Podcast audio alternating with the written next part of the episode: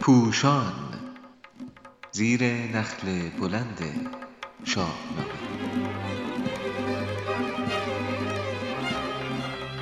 شاهنامه خوانی از زبان فردوسی خردمند.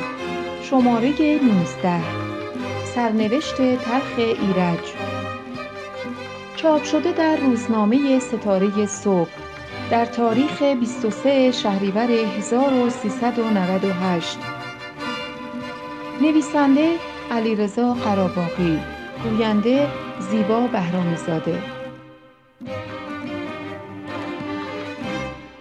فریدون آنچنان که گویی از آینده شوم سفرزندش خبر داشته باشد کوشید آنان را در شرایطی یکسان بزرگ کند و حتی همسرانشان را همانند برگزیند. فردوسی خواست فریدون را درباره عروسهایش چنین بیان می کند سه خواهر ز یک مادر و یک پدر پری چهره و پاک و خسرو گهر. یعنی حتی خواهر بودن آنها کافی نیست. ناتنی هم نباید باشند. هرچند از سوی خود فریدون چنین تفاوتی وجود داشت.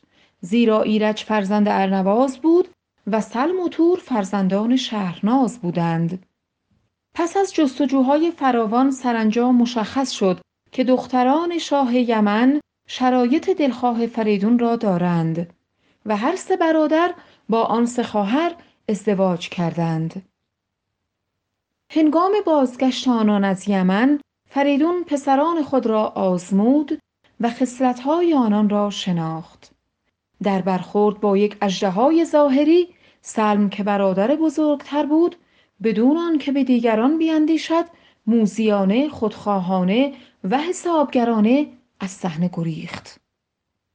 تور بی آنکه عاقبت کار را در نظر بگیرد خشمگین و آتشین دست به سلاح برد ولی کمی بعد در میدان عمل تیر و کمان را کنار گذاشت و با وعده جنگی دیگر در آینده از صحنه پاپس کشید. تنها ایرج بود که به خانواده وفادار ماند. از پدر خود یاد کرد و به پشتیبانی از برادران خود حتی با اژدها هم گفتگو کرد و او را به آرامش و منطق فرا خواند و دلاورانه گفت یا از سر راه ما کنار برو یا ما که سه فرزند برومند فریدون هستیم تو را نابود خواهیم کرد.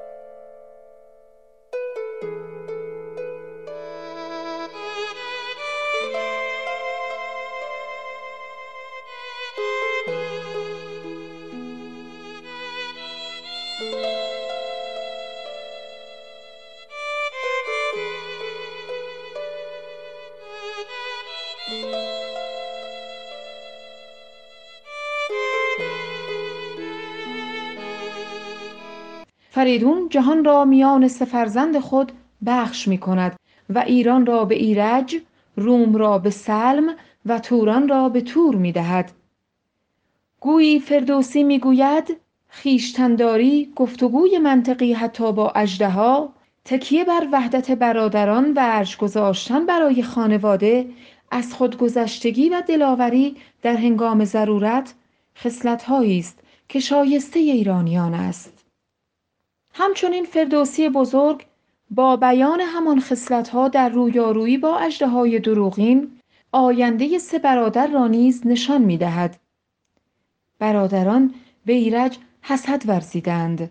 سلم حسابگر برادر تحریک پذیر خود را که بسیار زود عصبانی می‌شد وادار کرد تا ایرج را در مهمانی و بدون آنکه سلاحی داشته باشد به قتل برساند.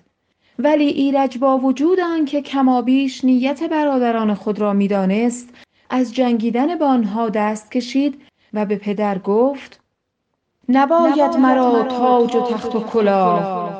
شوم پیش ایشان دوان بی سپاه. دل کینه برشان به دین آورم. سزاوارتر زانکه کین آورم.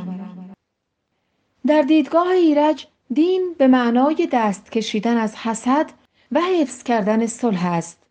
او گرچه خود را سزاوار شاهی می‌داند ولی برای حفظ آرامش در جهان می‌گوید از تاج و تخت دست می‌کشم و دوستی با برادرانم را شایسته تر از هر چیز می‌دانم. پس نزد برادران می رود و به تور که پرخاشگر است می‌گوید من ایران نخواهم نه خاور نه چین نه شاهی نه گسترده روی زمین. سپردم شما را کلاه و نگین. تو را زین پس از من مباد ایچ کین.